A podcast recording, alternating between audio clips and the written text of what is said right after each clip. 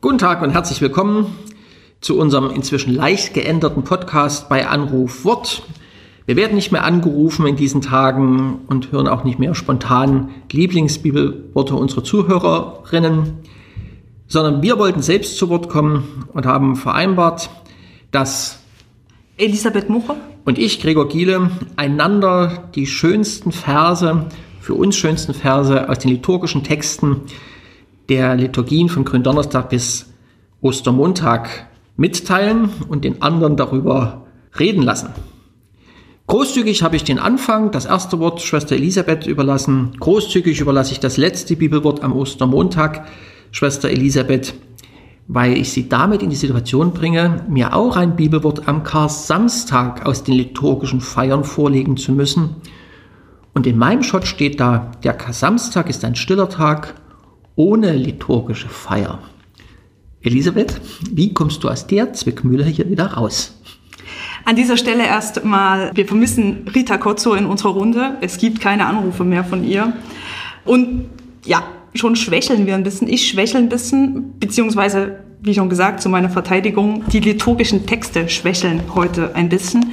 Und das mit sehr gutem Recht. Ich merke gerade einen Unterschied zwischen uns. Der Probst hat hier das Messbuch vor sich liegen. Ich habe mein Handy. Und wenn ich da für Kar Samstag ähm, in der Stundenbuch-App auf Tageslesungen gehe, dann, ich zeig's mal kurz, steht da Lesung, dann kommt nichts, Antwortpsalm, dann kommt auch nichts, Evangelium, dann kommt auch nichts. Deshalb kein Bibelwort heute für dich, sondern nur ein Wort. Stille. Müsste ich eigentlich mit Stille beantworten, funktioniert aber bei einem Podcast leider nicht. Was mir immer wichtiger wird, ist der Unterschied zwischen Stille und Ruhe. Heutzutage verwechseln wir, ich auch selber äh, gerne, dass ich da irgendwo in einen Ablaufplan eines Gottesdienstes schreibe, Stille und meine nur die Abwesenheit von Akustik, von Worten, von Musik oder sonst etwas.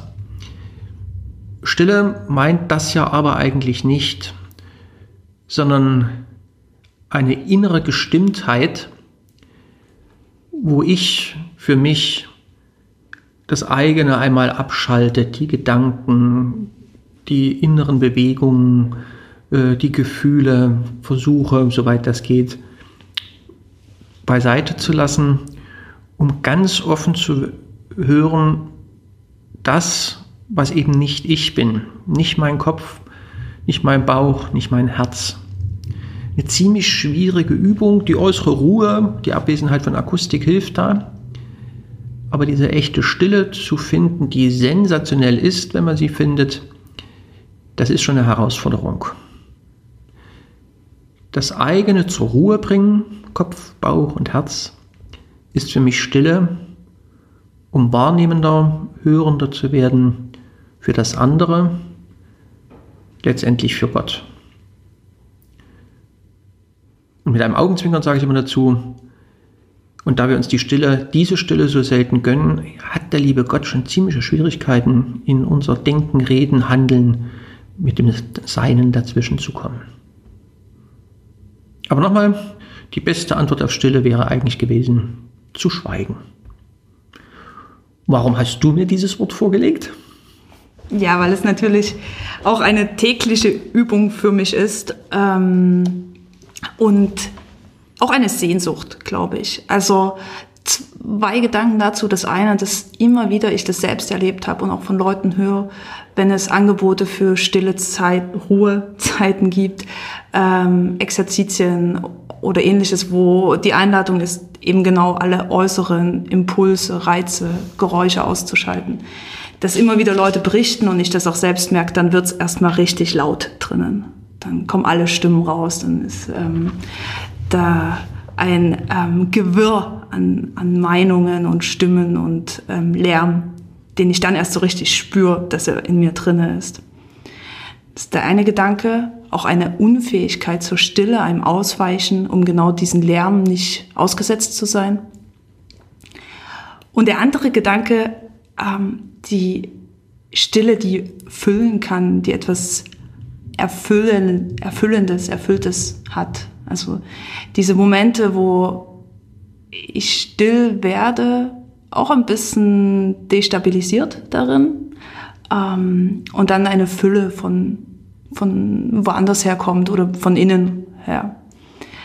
Ähm, das finde ich was unglaublich Wertvolles, das ist eine Sehnsucht für mich und gerade an dem heutigen Tag, der zu dieser Stille einlädt, der dazu einlädt, ähm, mich loszulassen und auf etwas zu schauen, was irgendwie verschlossen ist, was ähm, mir auch nicht zugänglich ist, wo ich nicht weiß, was daraus wird.